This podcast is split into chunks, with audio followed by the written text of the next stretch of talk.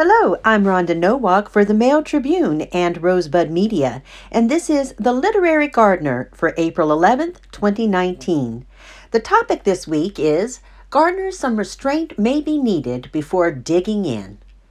Under my window, a clean rasping sound. When the spade sinks into gravelly ground, my father digging, I look down. Seamus Heaney digging in Death of a Naturalist, 1966. Seamus Heaney, 1939 to 2013, was an Irish poet who won a Nobel Prize for his rhythmical portrayals of life in rural Ireland where he grew up. In the beginning of this autobiographical poem, Heaney watches his father digging in the flower beds and remembers him as a younger man digging potatoes on the family farm. By God, the old man could handle a spade, just like his old man. Over the years of gardening, I've learned there are indeed more and less effective ways of handling a spade, and there are different kinds of digging tools that are more and less effective for accomplishing particular tasks.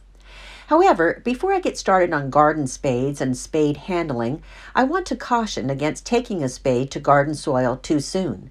We've had higher than average rainfall lately, so soils with a lot of clay content may need a little extra time to dry out. Working wet soil causes loss of air pockets in the soil structure, and this results in compacted earth and hard as cement clods, not good soil for growing healthy plants. The best way to test your garden soil is by scooping up a handful from the top few inches and squeezing it in your fist. If the soil crumbles apart when you open your fist, then it's ready for the spade. If the soil stays in a wet clump in your hand, then it needs to dry out more before it's worked. If you've already tilled wet soil, apply a thick layer of mulch on top to reduce ill effects. Even with all of our recent rain, the soil in my raised beds and plant berms are sufficiently dry now beneath the top few inches, except for some borders and shadier spots. Faster drainage is one important benefit of amending high clay soil with compost.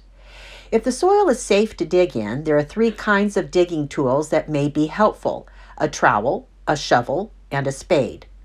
I use my hand trowel for most of my planting because it's the perfect size for handling seedlings and small plants and for digging in between plants in the garden bed. It's also good for digging out shallower weeds by their roots. I like stainless steel trowels with a pointed tip, a good sized scoop surface, and a handle with a grip. I should probably wear my trowels on a lanyard around my neck because I lose them everywhere. Shovels and spades are both long handled digging tools. I like those with a U shaped handle that reaches about waist high, so I can lean into it when I dig. Shovels have a pointed scooping tip, and spades have a flatter scoop and a straight edge. I use my shovel to dig holes for shrubs and trees. I use a transplanting spade with a long, slender blade and rounded tip to divide and transplant deep rooted plants and bulbs. Border spades have a smaller, flat blade and a straight tip, useful for keeping border edges even. In addition to using the right digging tool, I've learned a few digging techniques that make the work easier on my body. As with everything else about good gardening, good digging requires me to be more mindful about the process rather than focusing only on getting the job done quickly. First, I wear garden gloves so I don't get blisters, and I wear shoes with hard soles so I can place an adequate amount of pressure on top of the shovel or spade blade. Next, I take a second to position the blade where I want it to be and align my hips parallel to the handle so I'm not leaning forward too far.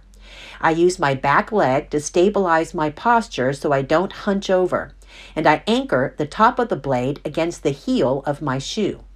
Then, firmly grasping the handle, this is where the U shaped design is so handy, I lean forward in a straight line, shifting my weight to the front leg and foot pressing down on the blade. Even though I'm impatient, I try to lift up just enough dirt to fill the blade without overflowing by shifting my weight again to the back leg and bending at my hips and knees rather than my back. If my back hurts after digging, I know I've done it wrong. I've learned to swing my entire body around to place the dirt where I want it to be, rather than using just my arms. It's also helpful to periodically switch which legs are positioned front and back for digging so both sides of my body get a workout. I always feel exhilarated after digging in the garden. I'm tired, but my senses have been excited by the smell and feel of the upturned earth and the vision of plants growing where there was only bare ground before.